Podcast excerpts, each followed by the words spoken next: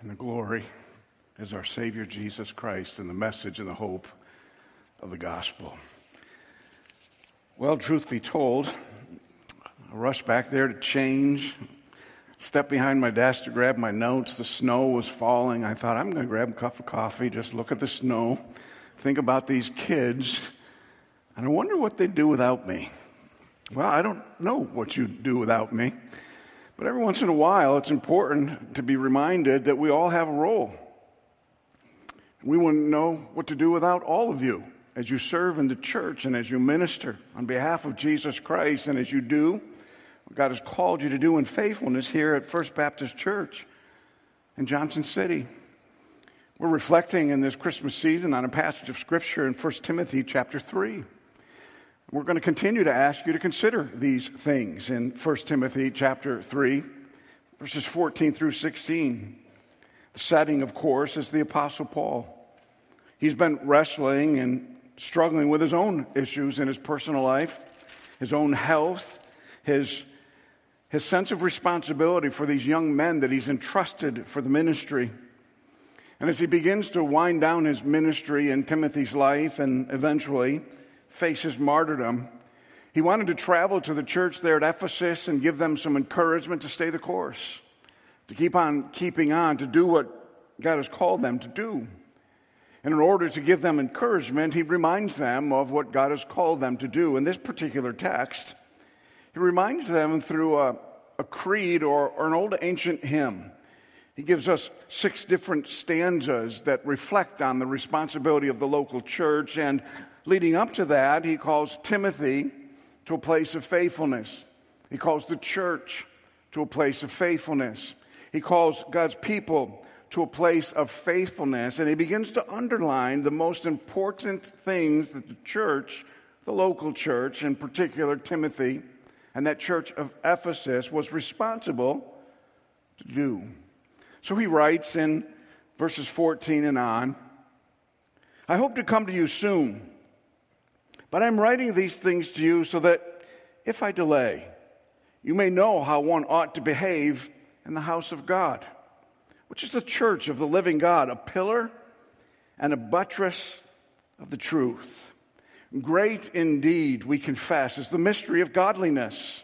And here's the hymn or, or the ancient creed it was manifest in the flesh, vindicated by the Spirit seen by angels, proclaimed among the nations, believed on in the world, taken up in glory. As we remind ourselves this morning of Paul's reminder that blossoming church in Ephesus and this young pastor, Timothy, it's important that we keep things in perspective, that we make first things the first things, that we do the main thing before we get to the second and the third and the fourth thing. But our lives have changed drastically in the last 20 years. We have filled our schedule with appointments and responsibilities. Our phones ping and ding and vibrate and ring and grab our attention almost every minute of the day. And almost as if we're running around like chickens with our head cut off. Very busy, but I wonder what we're really accomplishing. That can happen in the church, it can happen in the local church. You can be so busy doing important things that, that sometimes the most important thing gets crowded out a little bit. Timothy had big shoes to fill as he is filling in as Paul's representative in Ephesus. I imagine there are a th- thousand things coming his way, and he's learning how to, to, to minister and oversee in his calling the local church. That involves, as you look at the text, choosing leaders and how those leaders operate. It involves uh, so many other different aspects to local church ministry. It's a warning about departure from the faith. It's, it's how to serve well. And, and he says in, in the end of chapter four that he is to, to not neglect these gifts, but to minister faithfully the things that Paul called him to do.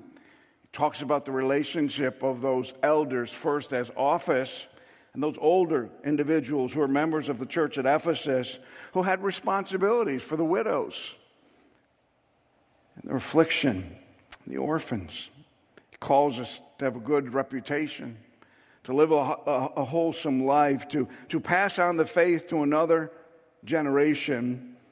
And all at the same time, being careful to detect the false teachers and find a place that we are truly content with doing the will of God in the local church for his glory. Paul kind of rounds out his statements by telling this young pastor to fight the good fight, to stay faithful in the task, to do good toward all people, and to guard the deposit entrusted to him.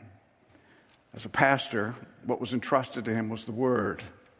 As a pastor, what was entrusted to him were the people of God, saved by the blood of Christ. In the city of Ephesus, what was entrusted to him to oversee the church, to make sure they were doing the right things and doing them well, to make sure the doctrine and the theology were true and right, and most importantly, to celebrate and to herald and to champion the gospel.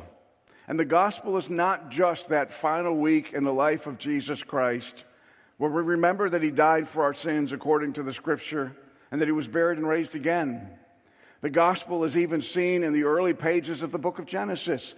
Genesis 3, in fact. And all throughout the scriptures, we are pointed to this Christ, the Son of the living God, the Savior of the world. That is Him.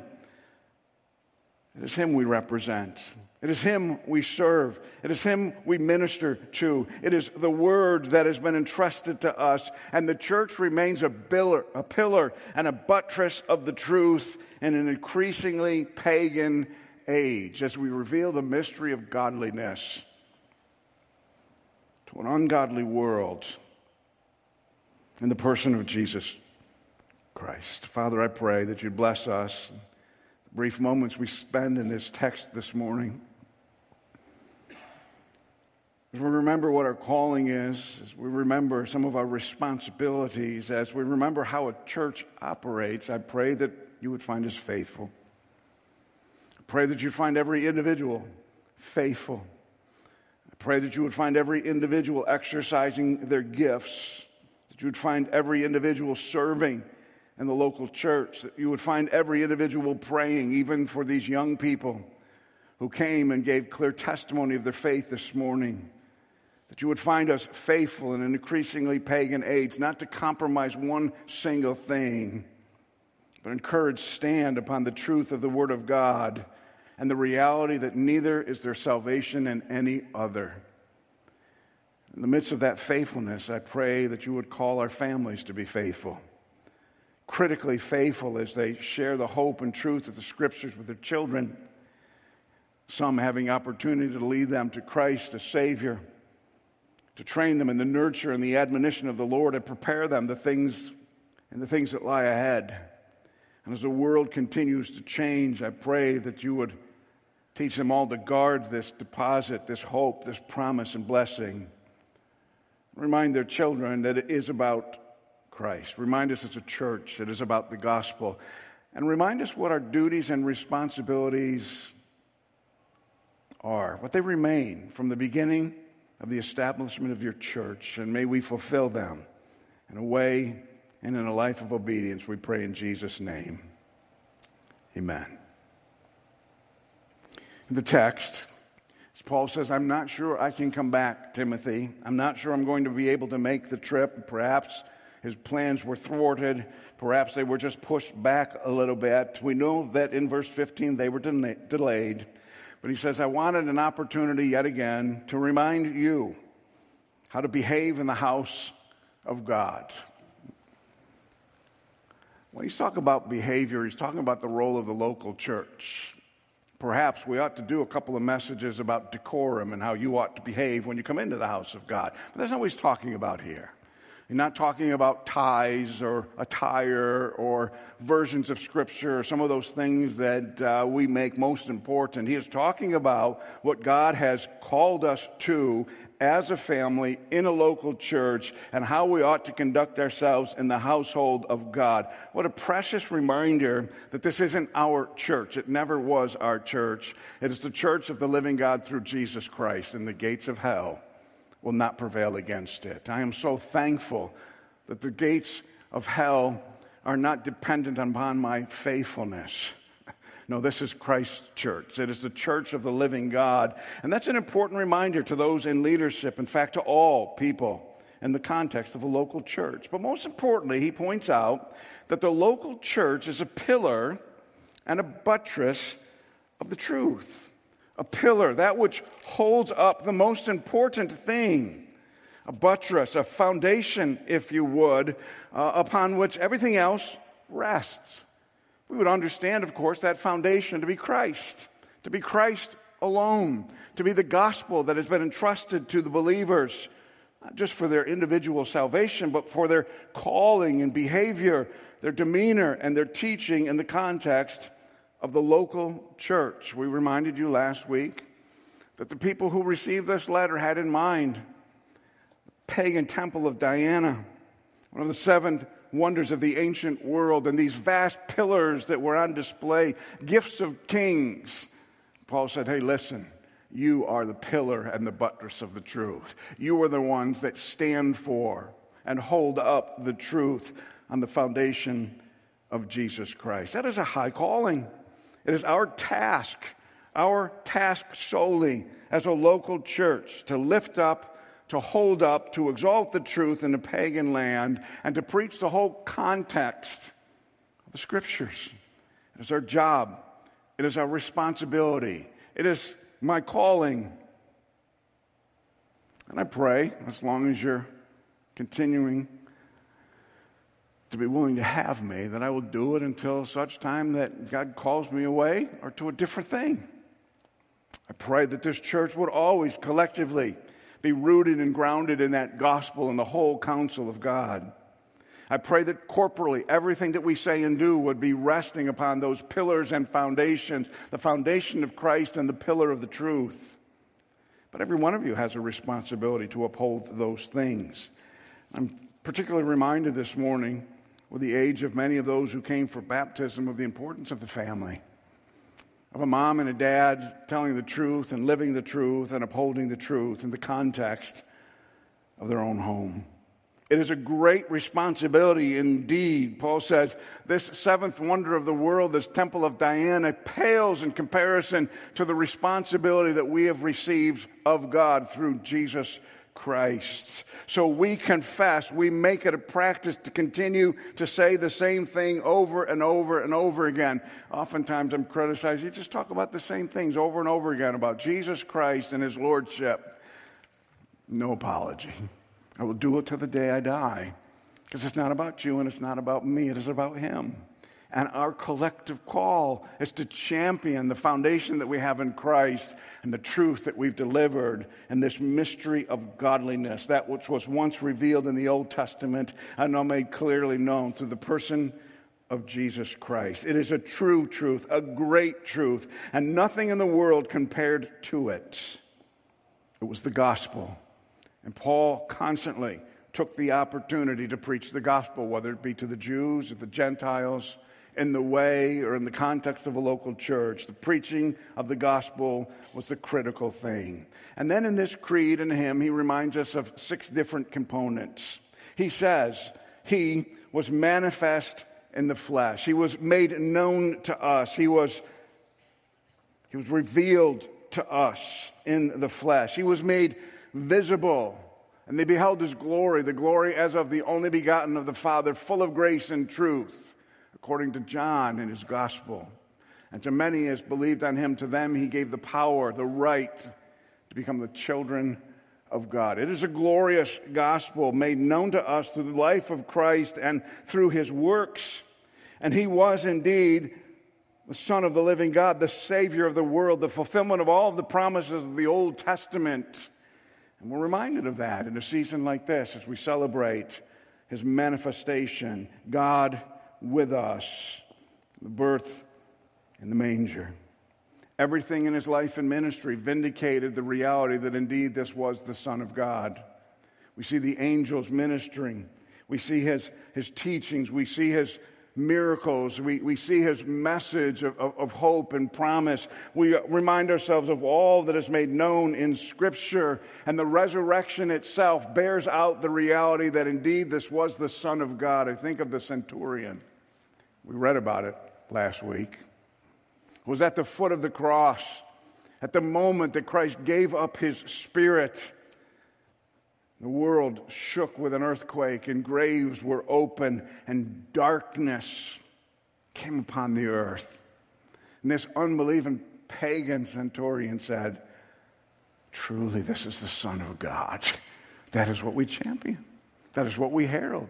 It was vindicated by the Spirit of God over and over and over in the sinless life of Christ and his obedience to the Father and in the glorious resurrection. For he who was without sin became sin for us, that we might be made the righteousness of God in him. Jesus did not die because of his own sin. He was the perfect sacrifice and Lamb of God. He died for your sins and for my sins.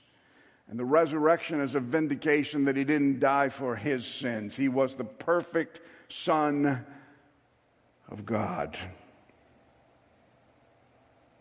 The importance of the local church is rooted in that reality. He was manifest in the flesh. There's some question and even debate today should the church take out time in these ending months of the year to really focus on Christmas? What else are we going to do? That's where the gospel is rooted. He was manifest in the flesh. The plan of God had come to fruition. Of course, we will talk about it. Of course, we will celebrate. Of course, we'll be reminded of the pillar and buttress of the truth, the church, and the story of the gospel in Christ alone. He was manifest in the Spirit. He was vindic- or manifest in the flesh, vindicated by the Spirit, seen by angels, or ministered to through angels, whether it's on the hills to the shepherd to the angels that announce he is not here, for he is risen. Come and see the place where the Lord lay. Or perhaps he has in mind the ministry of the angels today who sing in unison, Holy, holy, holy. Worthy is the Lamb that was slain. He's proclaimed among the nations. That is our job. That is our calling.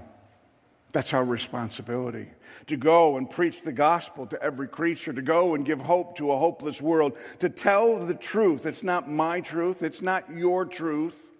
It's not one particular way or another way. It is simply the truth. And it's summed up in this ancient hymn and creed.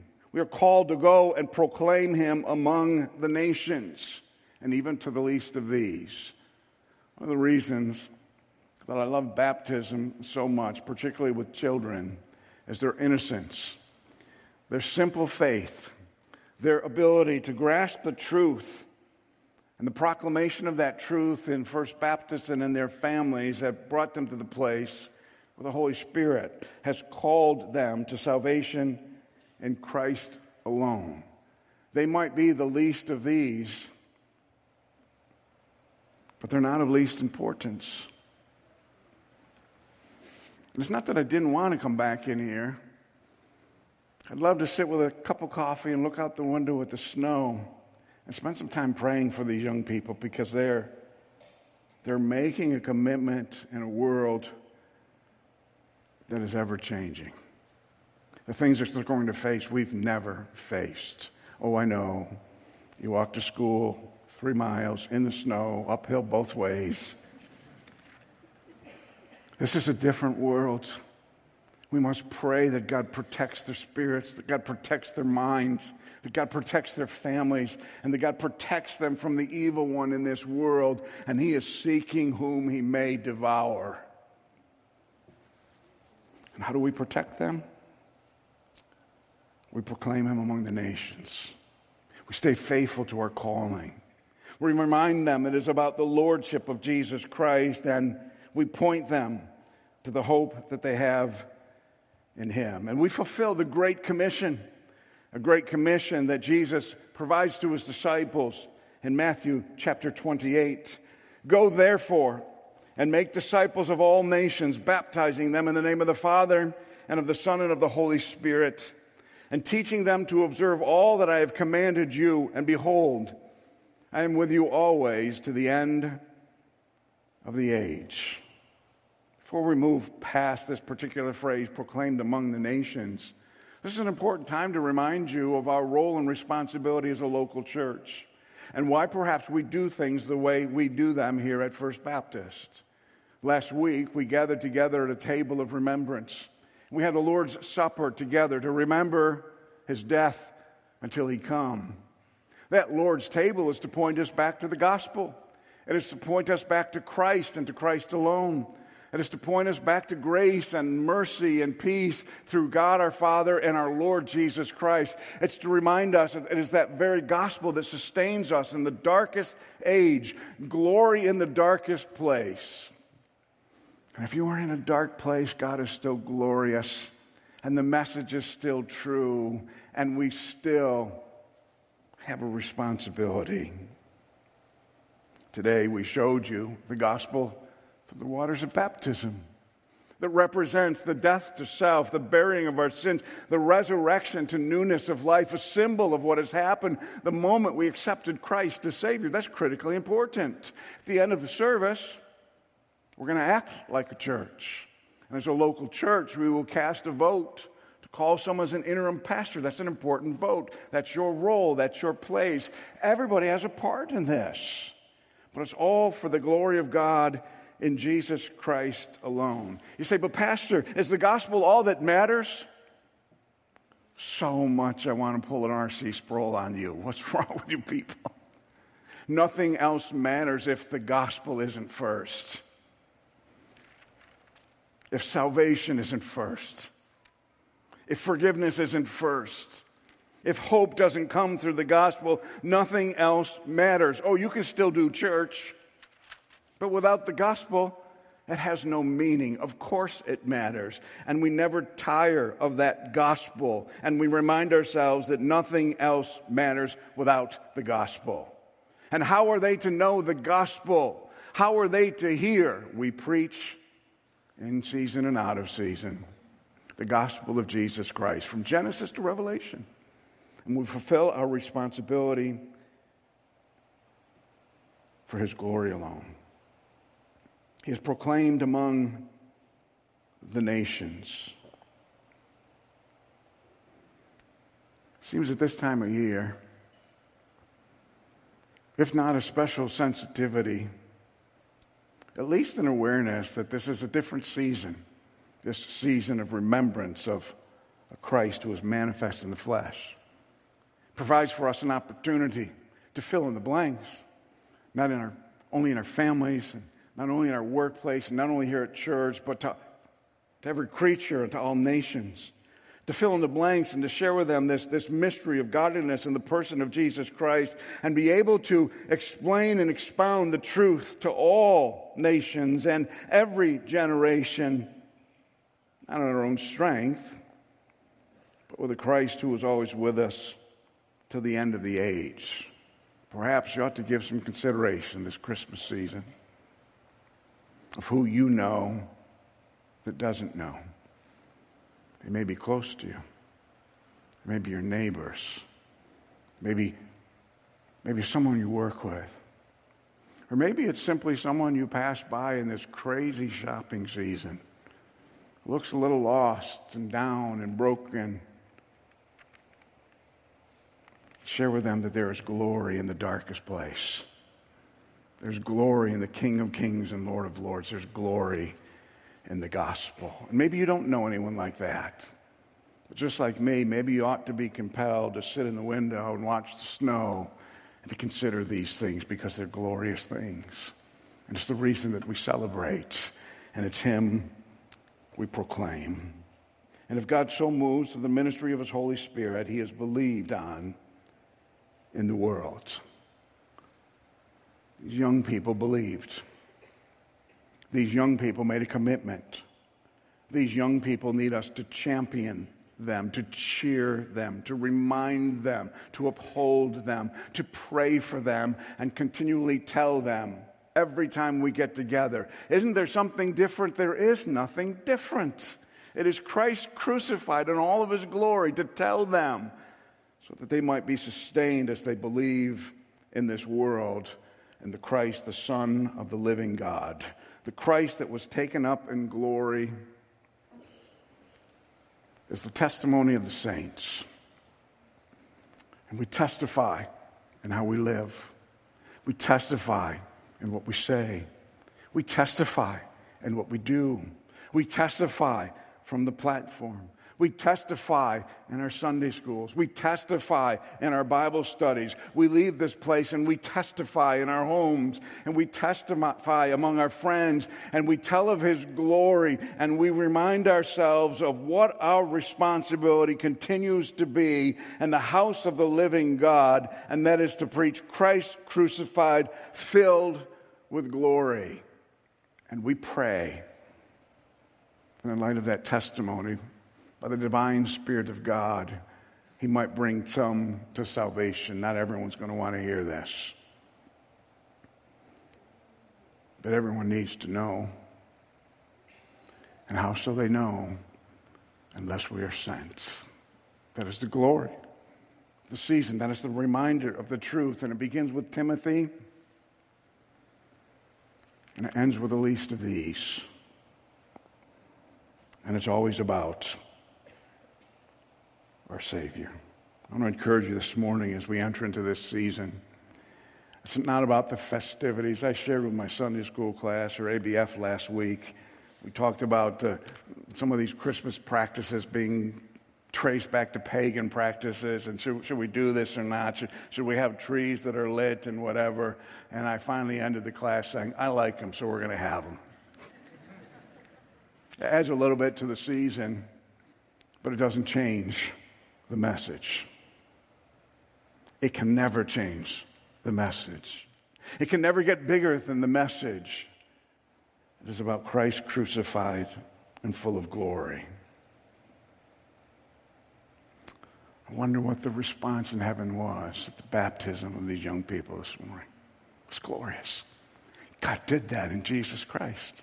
He let you be a part of that. He let us watch and be reminded and He's handed us the responsibility to hold them up in prayer and to show them, this next generation who will be called to fulfill this creed or hymn, how it ought to be done. May they know it and learn it, and the people of God here at First Baptist, and may it all be for His glory. Father, thank you for the privilege and opportunity to again gather in this place to briefly reflect upon your word, to take some time to celebrate the faith and the life of these young people, to remind ourselves of what really matters most. And I pray, Father, to prepare ourselves and equip ourselves for ministry in this particular season in which we celebrate the manifestation of our Savior, Jesus Christ. No excuses. May it always be about you. No excuses. May we continue to preach the Lordship of Christ. No excuses. May we continue to say the same thing over and over and over again. Because it's not about our creativity or cleverness or our much speaking. It is about the truth contained in the pages of the book and the reality that faith comes by hearing and hearing by the word. Until we stand with you in glory. Find us faithful at First Baptist, and may your hand of blessing rest upon these young people that they keep their commitment and the power of your Spirit, surrounded by people who are praying and encouraging and looking out for them, and may it all be for your glory. For the privilege of being here, we are grateful. Remind us of these simple truths, and may it change us, not simply, but entirely, through the gospel of Jesus Christ. For it's in his name we pray.